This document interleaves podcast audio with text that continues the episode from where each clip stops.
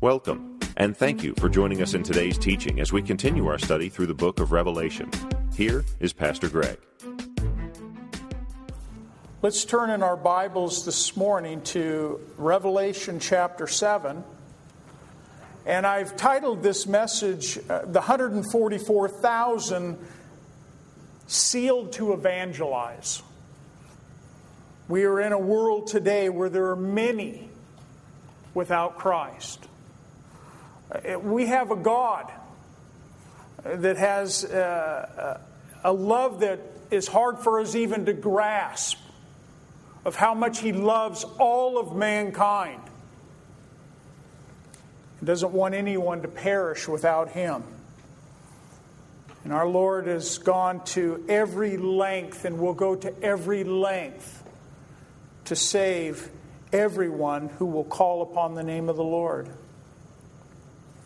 In chapter 7 here, we're still in the first half of the tribulation period, that first three and a half year period.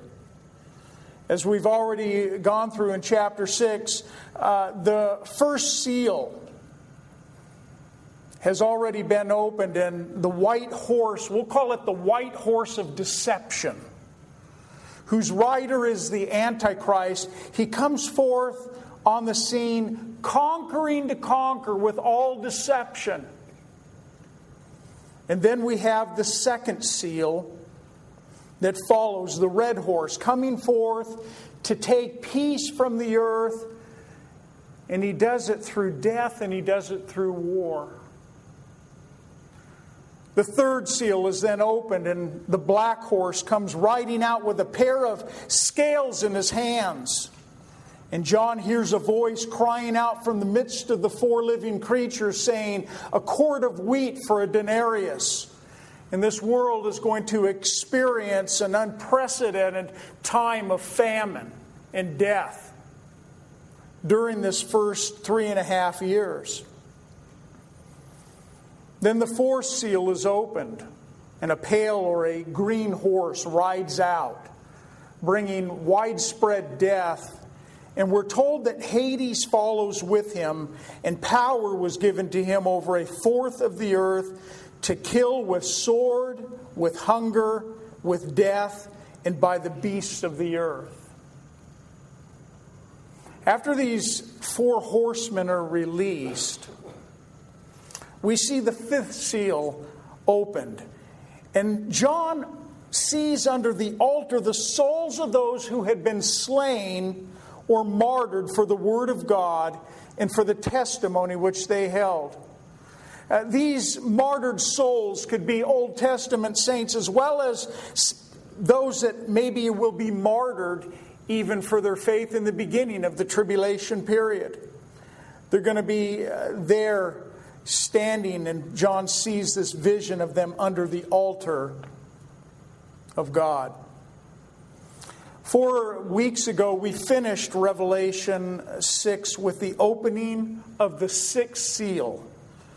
And we read about the, uh, we'll call them cosmic disper- disturbances uh, that are going to come upon this earth. It started out really with uh, the earthquake. You can see this picture that I pulled off of the internet of uh, up there in Alaska just what a, a fault can do when it disrupts the earth. Pretty incredible. But this is going to be an earthquake that's going to be unprecedented. It's going to literally shake the very core of this earth. This will probably be nothing in comparison. The sun, we're told, is going to be blackened like sackcloth of hair, and the moon is going to become like blood uh, which could possibly be an eclipse, really, of the sun or the moon, and the moon. The moon turning and looking as if it were the color of blood. The stars of heaven, we're told, will fall like a fig tree drops its late figs when it's shaken by a mighty wind. And we don't know for sure what this will look like, but it's very possible that it could be a meteor shower. It could be something that uh, uh, something that's coming from God, that God is allowing to come upon this earth. And then we're told that the sky is going to recede as a scroll when it is rolled up. And it's very possible, some have speculated, even during this earthquake, volcanoes, ash going into the air, but it's very possible that this sky receding like a scroll will just be how the light will be blackened out from all of the things that are going to be put, stuff that is going to be put up into the air, into the atmosphere.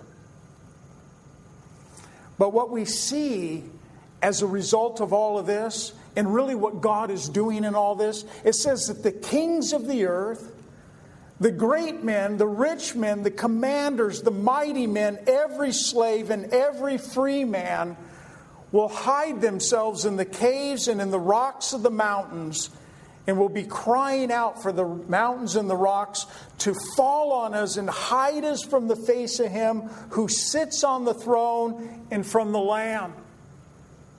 There's going to be a shaking in this earth. It's going to be a time of fear in men's heart, a, a time of pain, anger, despair. It's going to be a time where there, people are going to have no hope. And I think that there's going to be a, a, a time now where there's going to be many people that are not being drawn by the Holy Spirit any longer. They've hardened their hearts so hard that God says, Do what you're going to do. God no longer drawing upon many of the hearts of men and women. And then instead of turning in repentance, they're calling for the mountains and the rocks to fall on them and hide them from his face. You know, chapter 6, verse 17, it really ends with a terrifying question. Look at it. Chapter 6, verse 17 For the great day of his wrath has come, and who will be able to stand? By the middle of the tribulation, what this world has seen so far is the rapture of the church has already happened. It's hard for us to get, a, get it into our minds and our head what even that event will be, what it'll be like, what it will do in this world. It's going to be a major upset to this world, just the rapture alone. It's going to bring about death, fear. There's going to be mass chaos people are, in a sense, going to go into that survivalist mode.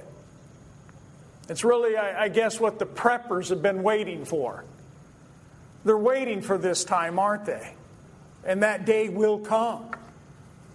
This survivalist mentality that'll probably be taking place.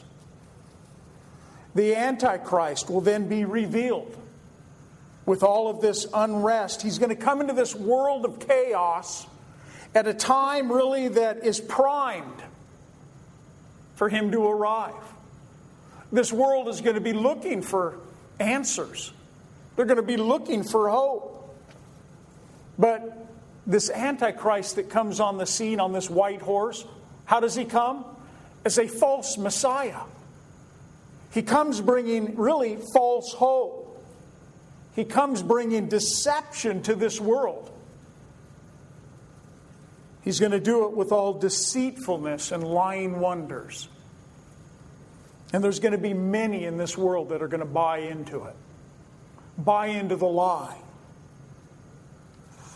The first six seals will have already been broken, and its judgments have already been sent out. During this first three and a half years, we're told in Matthew's gospel that we already looked at that nation is going to rise against nation and kingdom against kingdom. We know that it's during this first three and a half years, I believe, that the invasion of Gog and Magog and these other Muslim nations are going to come down upon the nation of Israel. It's going to be a big event. The Antichrist is also going to enter in during this time into the land of Israel, and he's really going to set up base camp there in Israel. He's going to bring along with him these other 10 nation confederacies, uh, the nations, uh, uh, this revived Roman Empire that is going to be headed by the Antichrist. Probably coming up against Russia and these other nations that are coming up against Israel at the time. But as he sets up his headquarters there in the land of Israel, we know that there's going to come a point at which the Antichrist is going to tell the Jews, you can no longer worship the way you've been worshiping in your temple. Now I demand that you worship me as God. The Jews are going to realize they've been deceived. And we're told that they're, they're told to flee. They're going to flee to Petra. They're going to flee out into the wilderness where God is going to protect them for three and a half years. Divine protection upon them. You know, that's just the first three and a half years. We haven't even got into the second half, which is called the Great Tribulation, where we're going to see the trumpet judgments and the bowl judgments that are going to be poured out upon this world. Jesus told his disciples in Matthew 24 22 that unless those days were shortened, no flesh would be saved. But for the elect's sake, those days will be shortened.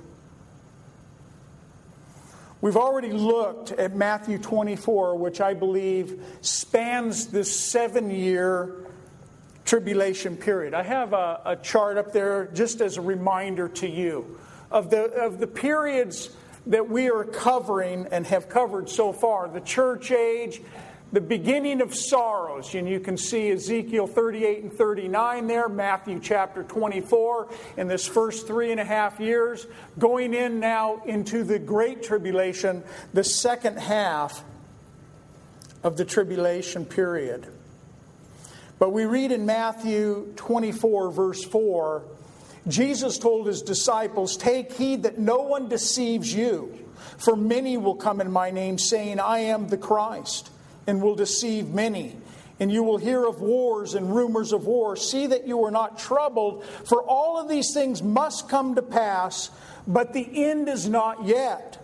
For nation will rise against nation, and kingdom against kingdom, and there will be famines, pestilence, and earthquakes in various places. In Matthew 24, verse 8, it says that at the ending of this period referred to as the birth pains, we read in verse 8 that all these are the beginning of sorrows. This first half, this is just the beginning of sorrows that's going to come upon this world. Matthew 24, 14 says this, and this gospel of the kingdom will be preached in all of the world as a witness to all the nations, and then the end will come. Remember that Matthew 24 spans this seven year period of time. And there is going to come a time where there are going to be millions of people that are going to be saved. God is going to pour out His grace, really, even during this tribulation period. Even though it's a time of His wrath, there's going to be many that are going to experience His mercy during this time and His grace. Remember a few weeks ago in Ezekiel, we saw that God's purposes will be seen in all of His judgments for both Jews and Gentiles. We saw in chapter 39 the words, Then they shall know that I am the Lord their God. Verse 6 said, Magog and those who live in security in the coastlands, they shall know that I am the Lord. In verse 7, we read, The nations shall know that I am the Lord. In verse 22, the house of Israel shall know that I am the Lord their God from that day forward. God is using these judgments, this wrath that is being poured out, really to judge the world in their rejection of Him, but it is also to get their attention because He wants to save more. That leads us to chapter 7 this morning, where there appears to be, when we get to chapter 7, a pause. It's kind of like hitting the pause button in chapter 7. It, but chapter 7 really falls still in the progression of these seal judgments. Remember that six of these seals have already been loosed. And we still have another judgment that is still to come. Chapter 7, though, moves from judgments in chapter 6, if we could say, to people. It moves from judgment to people. The, the, the, now the focus is upon that there will be millions of people that will get saved. That's God's desire for both Jew and Gentile. It may be that this pause that we see here in chapter 7 is to answer the obvious question of chapter 6, verse 17. For the great day of his wrath has come. Who will be able to stand? It's asking a question. Who's going to be able to stand? With all that's transpired so far, will there be anyone that's going to survive? That's a terrifying question. Well, that question gets answered in verse 9 of chapter 7. Look at it. I looked, and behold, a great multitude which no one could number was standing before the throne and before the Lamb. In other words, there's going to be millions who, who's going, who are going to survive these judgments. A multitude which no one could number. Keep in mind that chapter 7 really is still, though, in the flow of these seal judgments. Uh, chapter 7 uh, is really that pause before chapter 8 verse 1 in chapter 8 verse 1 it's when the it's going to be when that seventh seal is loosed and that is going to bring in now the next set of judgments called the trumpet judgments. As soon as that angel sounds, the seven trumpet judgments begin. I believe that that is going to be at the midpoint of the tribulation period. Some have thought that chapter 7 is a parenthetical insert. It's kind of like when you put something in parentheses. And it, what it's saying is that this chapter 7 is injecting some more information and some more clarity to what is taking place during this period of time. I almost look at it like it's a time of God injecting a little bit of hope after we've just seen these seal judgments loosed upon this earth. We could divide chapter 7 this way. Look at your Bibles, Verse 1 says, after these things. Do you see how it starts there? After these things. After what things? I believe the things that are being spoken of is probably after the six seals that have already been broken. God is going to put a seal of protection upon his servants to protect them during this judgment time that is still to come. That's going to be that 144,000 Jewish evangelists. Then look at verse 9. We see the same words again. After these things. After what things? I believe that this is the sealing of the servants, the 144,000. So we could really divide chapter 7 really into two halves. And, and so we have, after verse 9, we have this innumerable number of people who are going to be saved during the tribulation period. Now let's look at, at verse 1 more closely. After these things, John says, I saw four angels, and I believe these angels are angelic beings. I saw four angels standing on the four corners of the earth, holding the four winds of the earth, that the wind should not blow on the earth, on the sea, or on any tree. It's from these words, after these things, also translated maybe in some of your Bibles, after this, that chapter 7 appears, I believe, to still be in a chronological flow of these seals. Chapter 6, verse 9, when he opened the fifth seal, he, it says, I saw under the altar the souls of those who had been slain for the word of God and the testimony for which they held. I believe that this particular group of people is probably different than what we're seeing in chapter 7, verse 9. These are martyrs, they're under the altar of God. That is the picture that John is seeing. In chapter 7, verse 9, we read, After these things I looked, and behold, a great multitude which no one could number. And it says, These are of all nations, tribes, peoples, and tongues, standing before the throne and before the Lamb, clothed with white robes, with palm branches in their hands. And this to me appears to be a, another group of people that John is seeing. This is the multitudes, and then we also have the martyrs in chapter 6.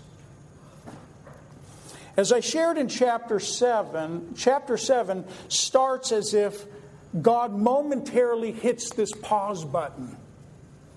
And, you know, when I think of that uh, pause button hitting, I think of, you know what? Thank you, Lord. Because you know what? I have family members. I know you have family members that don't know Christ.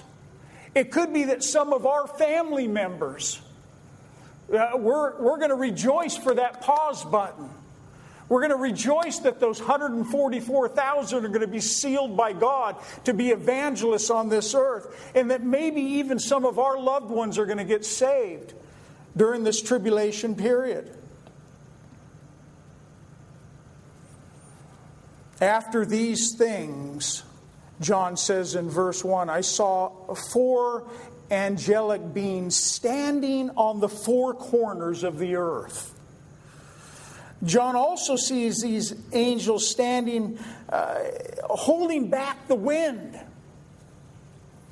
Holding back the wind, really, I believe, of judgment. Now, these four corners of the earth, I believe, are speaking of that these judgments that are coming upon the whole earth the north, the south, the east, and the west, that they are affecting the whole earth globally.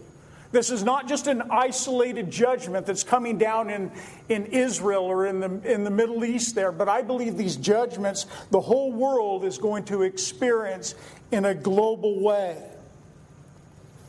We see in Revelation chapter 20, verse 7 now, when the thousand years have expired, Satan will be released from his prison and will go out to deceive the nations which are in the four corners of the earth.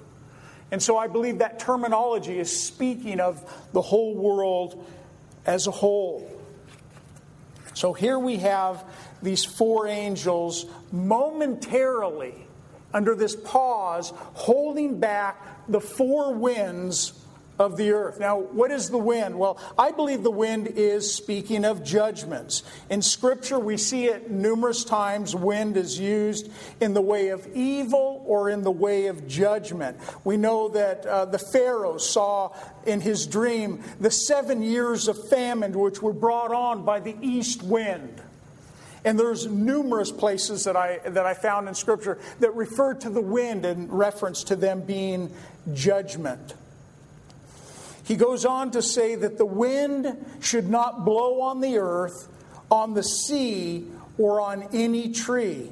Now, some have taken these three things and, and these called them symbols and said that, that the wind is speaking about Israel, the earth is speaking about the Gentiles, and the sea and the trees is speaking about the authority of men.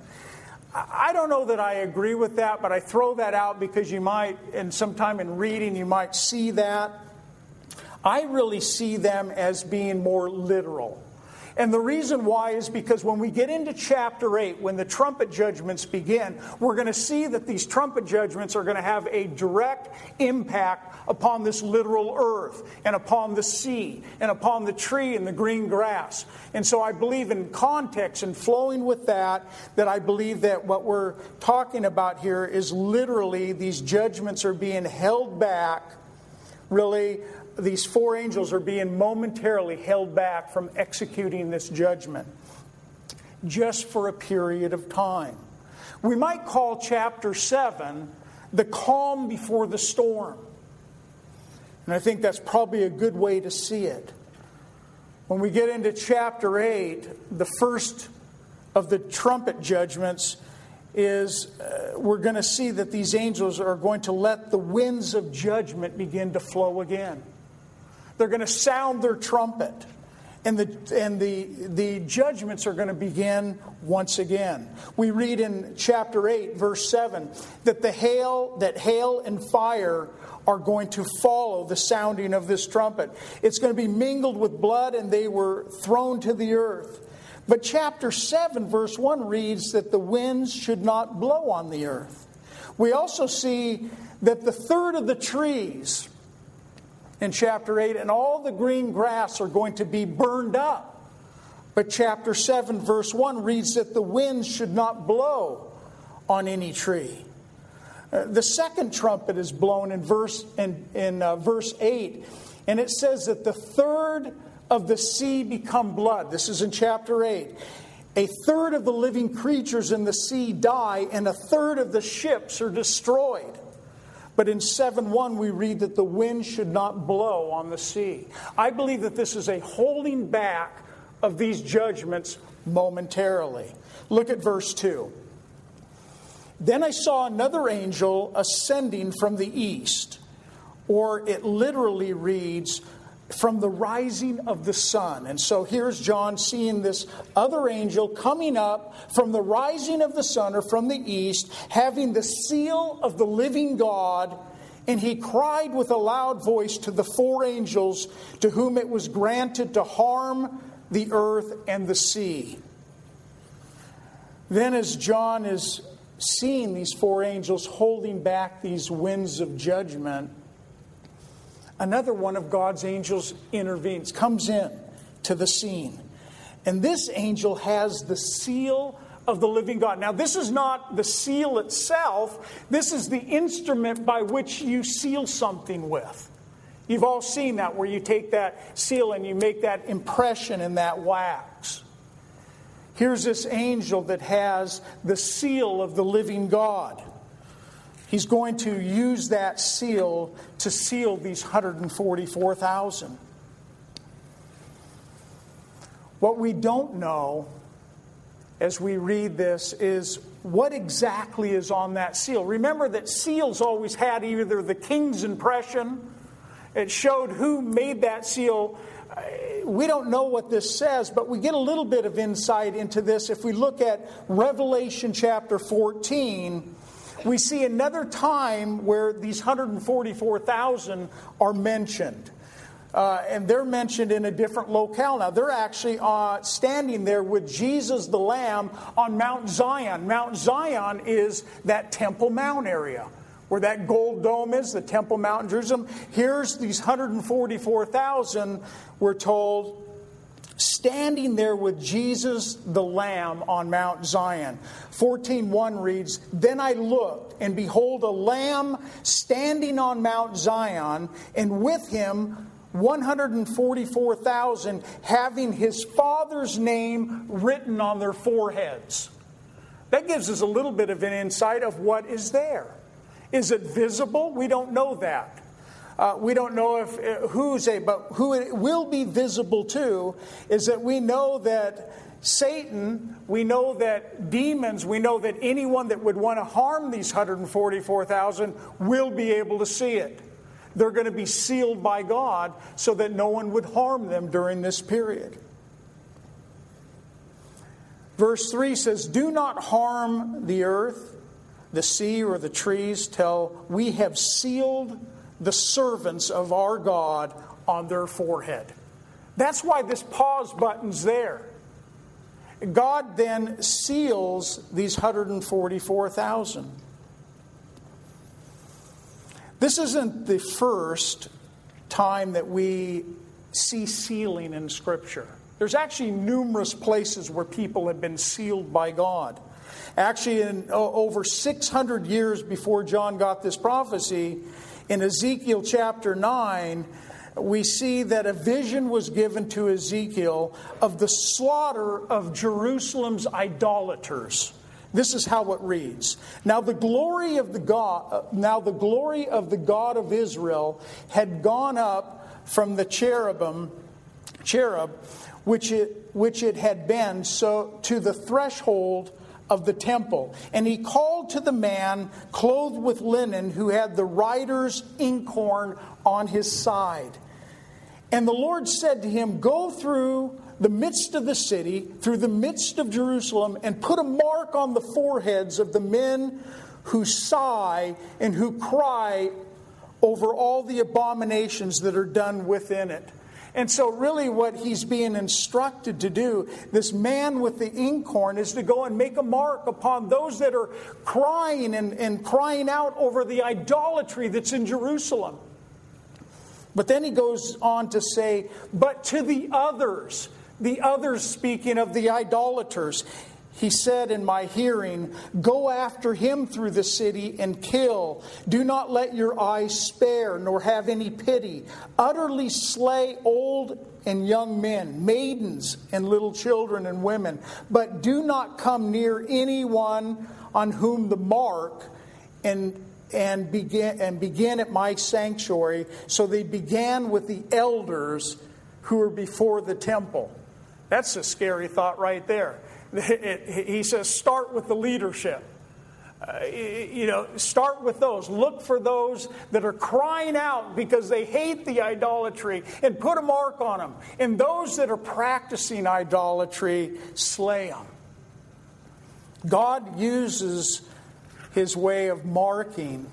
We also see how God marked and commanded Moses to mark the blood, told the children of Israel to put the blood on the doorpost. And the angel of death that we passed over would spare them. It was really a mark. Also, remember when God marked Cain, and he kept that so that anyone that sees that mark wouldn't kill Cain.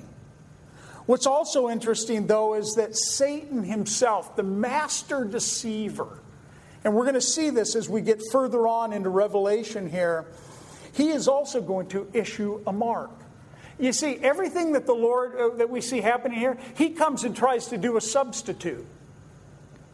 So now it's going to be, well, unless you have the mark of the beast, unless those people during the tribulation period take that mark, they won't be able to buy or sell anything. And so he's going to have this control using this mark. Revelation 13, 16 says that he causes all, both small and great, rich and poor, free and slave, to receive a mark on their right hand or on their foreheads. Did you know that according to 2 Corinthians 1:22 and Ephesians 4:30 that if you're born again, and you know Jesus Christ is your Lord and Savior, that He has sealed you. That you actually have the seal of God on you. You know what the seal is? The Holy Spirit that lives inside of you. You know what the Holy Spirit is? It's your guarantee that you're going to be going to heaven. God already has you marked out as His. And when God says you're His, no one can take you away from Him. You're marked out by the living God, you're sealed. Look at verse 4. And I heard the number of those who were sealed 144,000 of, the tri- of all the tribes of the children of Israel were sealed. I believe that these 144,000 Jewish evangelists, we could call them, are going to be Jews that are going to get saved during the tribulation period. They're going to get saved, and God is going to seal them and then use them to evangelize on this earth. That's mercy. That, that's God pouring out His mercy upon this world. He goes on and he lists these 144,000. He says in verse 5 of the tribe of Judah, 12,000 were sealed.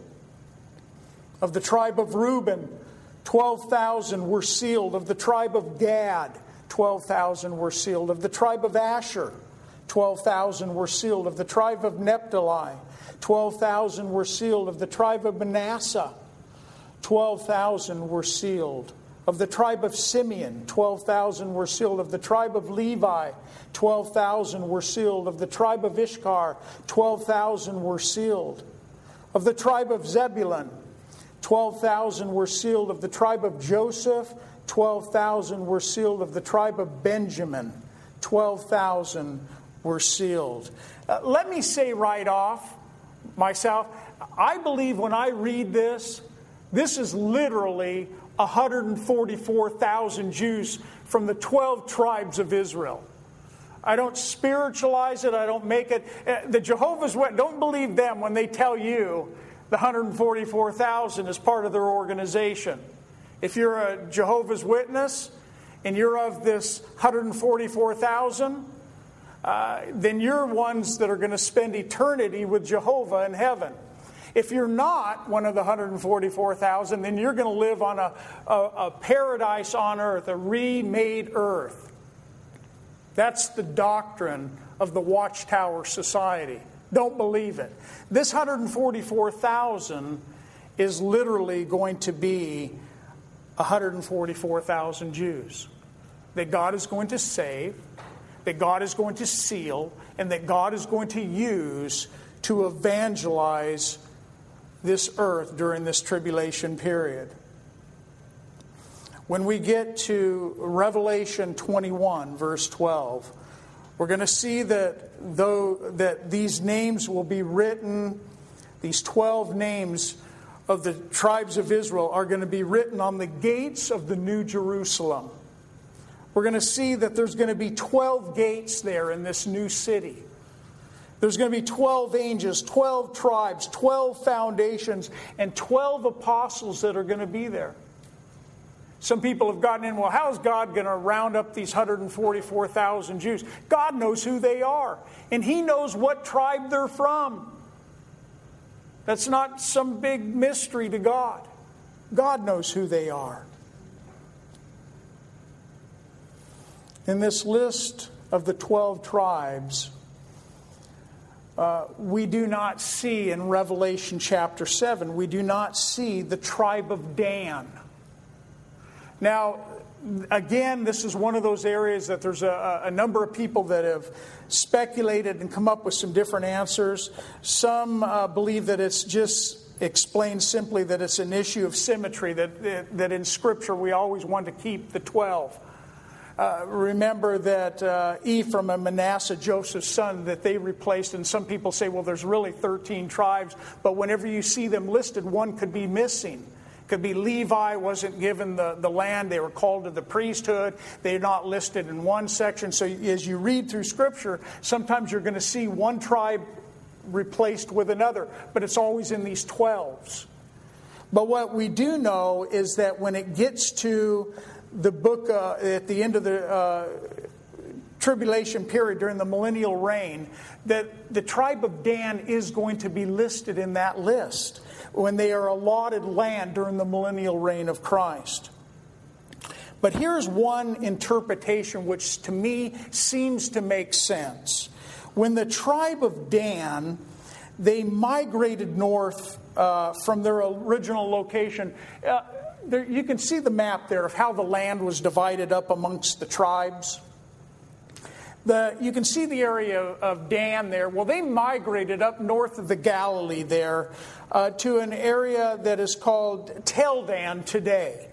Now, they went, when they went up there, uh, Dan, as he made his way up there, he came along and found, um, uh, took along another uh, Levite, Ephraim, that joined him on his way there. And what they did is they erected a, an altar and began to worship false gods, graven, graven images, golden calves that were there, the, the uh, worship of Baal. And I actually have, uh, I've shown that picture. I think that we have a picture of that, that place where they went. Maybe the next slide, right there. That's the actual place, right there that little metal thing there, they only put that there so that you can kind of see what, a, what the altar would have looked like. You could see the four corners there. Those are the four horns that would have been on the altar that was there. The altar is no longer standing, but what was there in the site of that is where they did this idolatry and this worship. Well, Dan, then the tribe of Dan, he was, they were part of this idolatry. And that's, uh, that was an eerie feeling. I remember sitting there on that wall and, and hearing a study about this when we were there in Israel. We read, though, in Deuteronomy chapter 29, verse 21, that the Lord warned that if they turned away, any of the tribes of Israel, if they turned away from the law to idolatry, that He would separate that tribe of Israel for adversity that he would separate them out for adversity, according to all the curses of the covenant, covenant that are written in the book of the law. So God warned Israel don't turn in idolatry. Well, there are some that believe that Dan is removed in this list in Revelation there because of their idolatry. In other words, Dan may go through the tribulation period unprotected by God, if that is the interpretation here. We don't know that for sure, but that, that is a possibility. It's the one that seems to make sense. Uh, now, John sees, as we come to verse 9, John sees those who get saved out of the Great Tribulation. The 144,000 have already been listed. And then it says, after these things. After what things? After the sealing of the 144,000 Jews, John says, I looked in verse 9, and behold, a great multitude. And no one could number. I, I like that. That's, that's a big number. No one could number. That's a lot of people. Uh, they were of all nations, tribes, peoples, and tongues.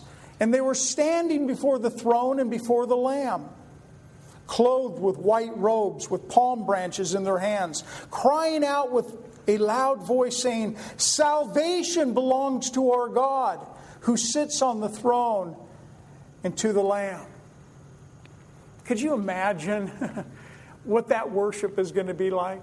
People that have gotten saved during the tribulation period and now they're saved and they're standing there with these white robes before God, cleansed, righteous before God, crying out salvation.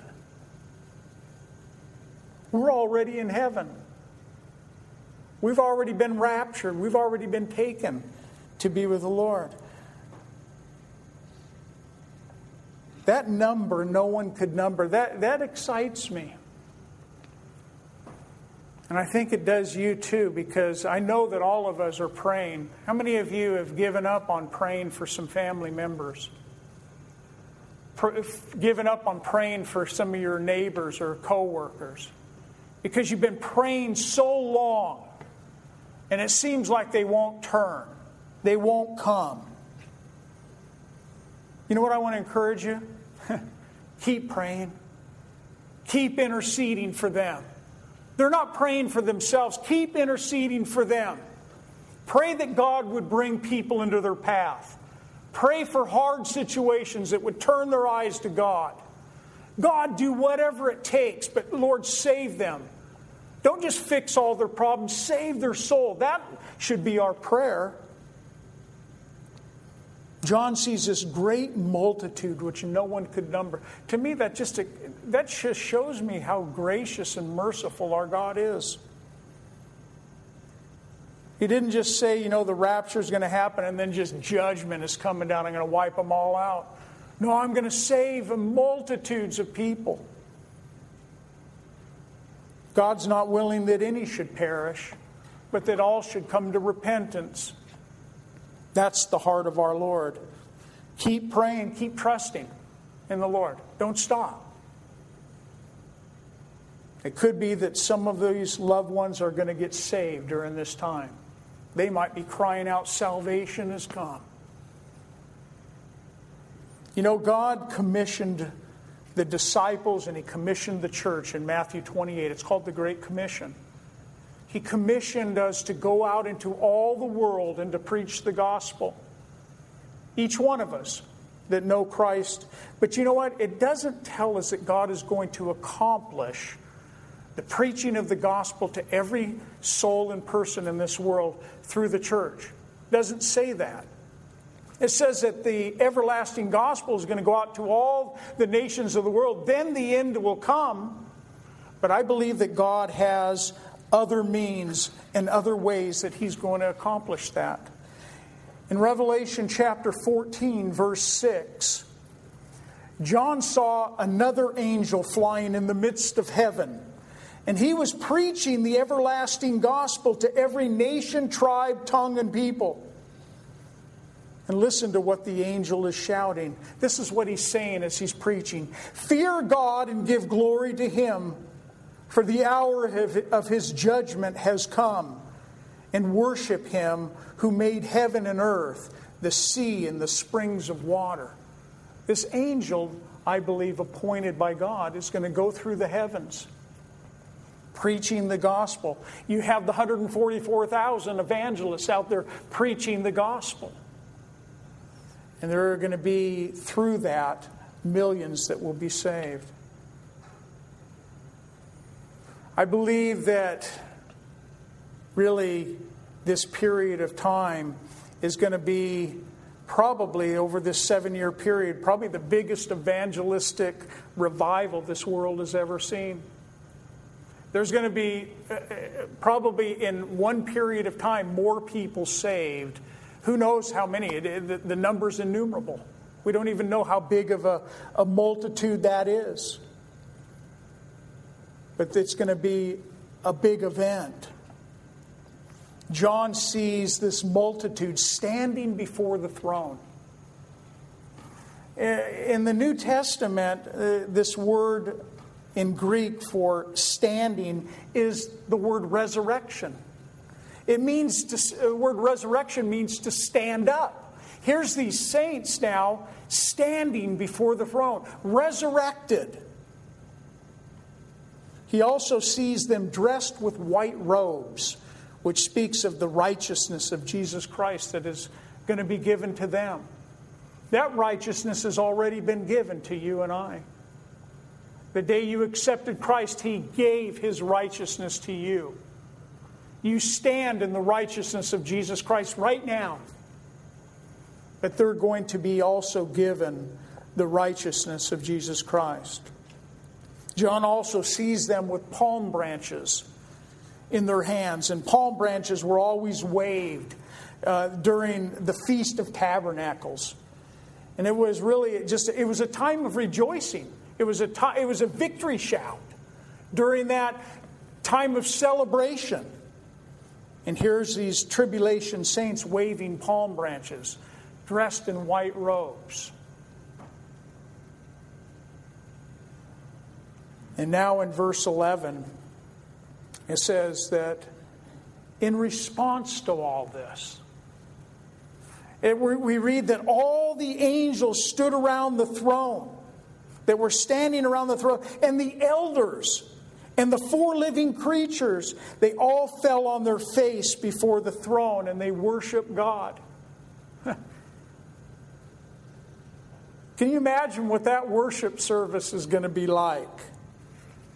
Uh, we're going to be there at this time, seeing really this multitude of tribulation saints standing before the throne. We've already been in heaven.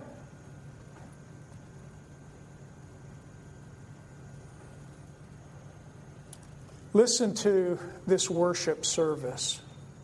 Remember that if you're saved, then you're going to be there at this worship service. If you don't like to worship now, you better get used to it because when you get to heaven, as you go through the book, of we're going to see in numerous times that we're going to be falling on our faces, worshiping God. Sometimes we get all intimidated here. When you're in heaven, we're going to just hit the ground prostrate before God, worshiping God for who He is and what He has done. We see that there's angels here that are worshiping, there's elders which I believe, if we take it in context of what we've already covered, that the elders, I believe the 24 elders, is a reference to the church. The living creatures, these angelic beings, are there. And the multitude of Revelation 9 are there, standing before the throne, worshiping God. Look what they say in verse 12, how they're worshiping. They say, Amen blessing and glory and wisdom, thanksgiving and honor and power and might be to our God forever and ever. Amen. If you take all of those words in verse 12, you see that it starts out with Amen. You see that it ends with Amen. And then what's in between those two Amens? Blessing glory, wisdom, thanksgiving, honor, power, and might. That's worship. That's, that's saying, God, you have blessed us greatly. God, we give you all the glory. Your wisdom is unfathomable. We thank you, Lord, for your goodness and what you have done, how you've saved us. We honor you for who you are. Your power is incredible. Your might. And you know, there's seven words there. Those seven words really can be a, a, good thing for us to sit and ponder when we think about worshiping God. What is worship from my heart before the Lord? It's all of these seven things honoring God lifting him up for who he is, praising him for what he's able to do, what he's doing in your life. Eh, you know, the number seven speaks of what? The seven churches, member completeness. Here's this multitude worshiping before God.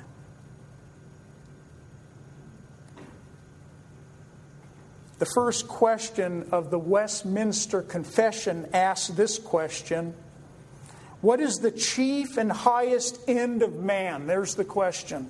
This is how they answered that question.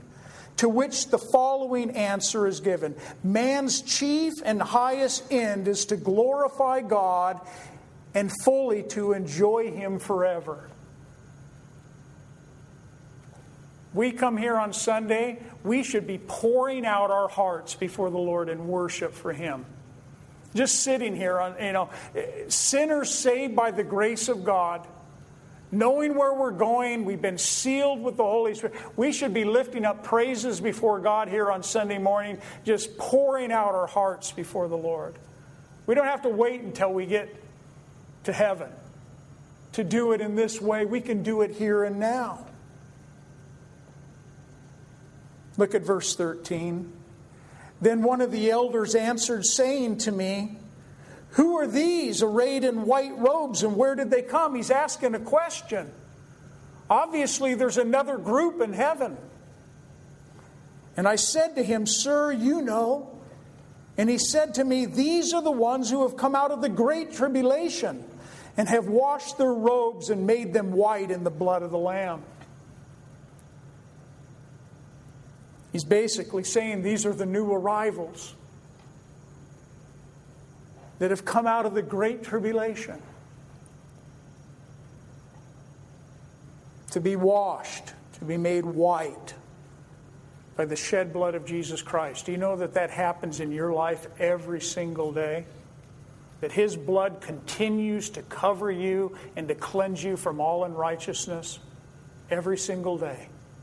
That's worthy of our worship. Then we close really with three promises. Look at verse 15.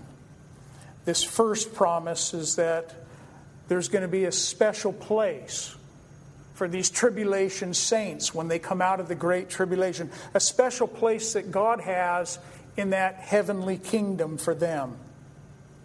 It says in verse 15, Therefore, because they have been washed and made white, this great multitude stands before the throne of God, and it tells us that they serve Him day and night in his temple. And he who sits on the throne will dwell with them. It literally is saying there, literally, that he will live or camp in a tent with them. God is with them. But here's these tribulation saints serving him day and night in the temple. We know that for the church, for those of us that get raptured and, and taken to heaven, uh, there's other words that are given for the church age. Uh, we're told in Scripture that we're going to uh, rule as rulers and judges over Israel, that we're going to be kings and priests. And so I'm not sure the order of how all this works. It could be that the tribulation saints, when they arrive, they may have a different role in heaven than the church age. No one's going to be sad. It's all going to be glorious. But there could be a different place for them. Paul, writing to the Corinthians, said in 1 Corinthians 6 2, Do you not know that the saints will judge the world? And if the world will be judged by you, are you unworthy to judge the smallest things? Do you not know that we shall judge angels? How much more things that pertain to this life? God has plans for us, people. The church. God is going to use us in heaven. Revelation 1 5 says that God says, uh, To him who loved us and washed us from our sins in his own blood, and has made us kings and priests to his God and Father, and to him be glory and dominion forever and ever. I don't know what that's like to be reigning in the presence of the Lord as kings and priests, but that's what it says. The second promise for these tribulation saints is that they will also now be living under God's divine protection. And that's going to go on for eternity.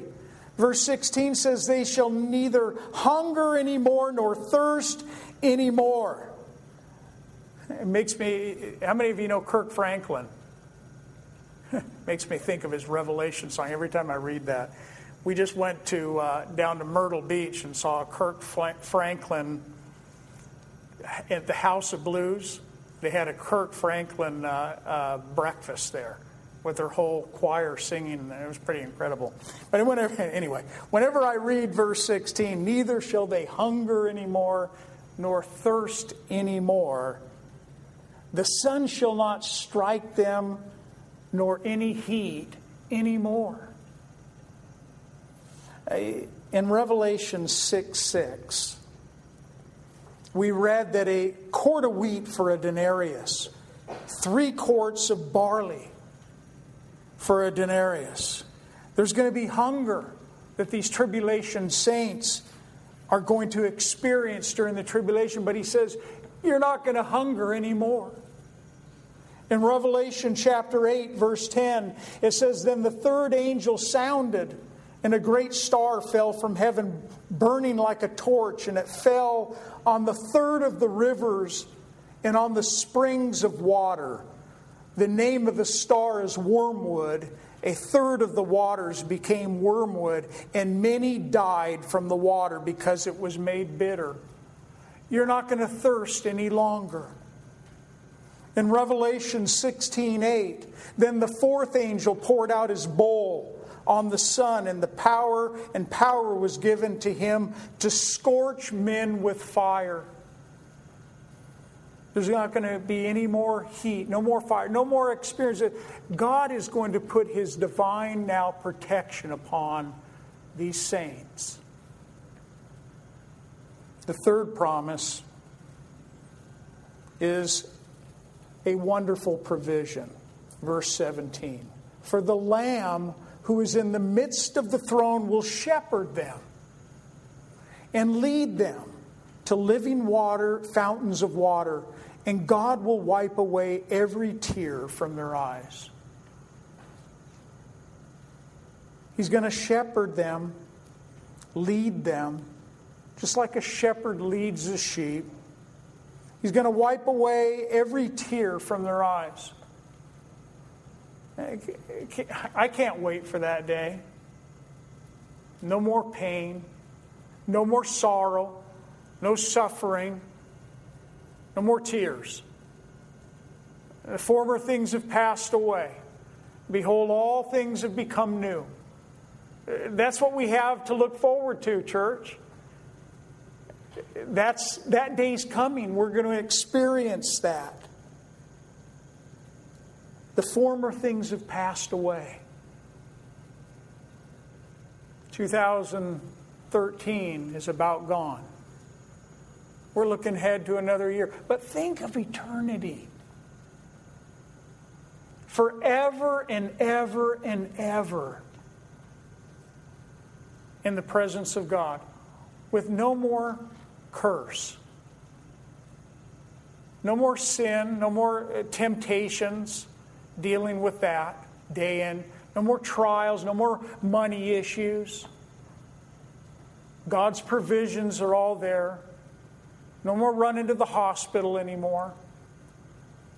You know, all of these things are going to pass away.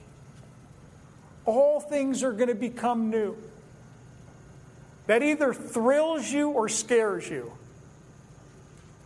To me, it thrills me. I look forward to that day. It shouldn't scare us. I think some of us just don't like the unknown. Now, this heaven thing, what's it going to be like? I can tell you that it's going to be a place where you're going to just, you're going to be, you, we're going to blow our circuits.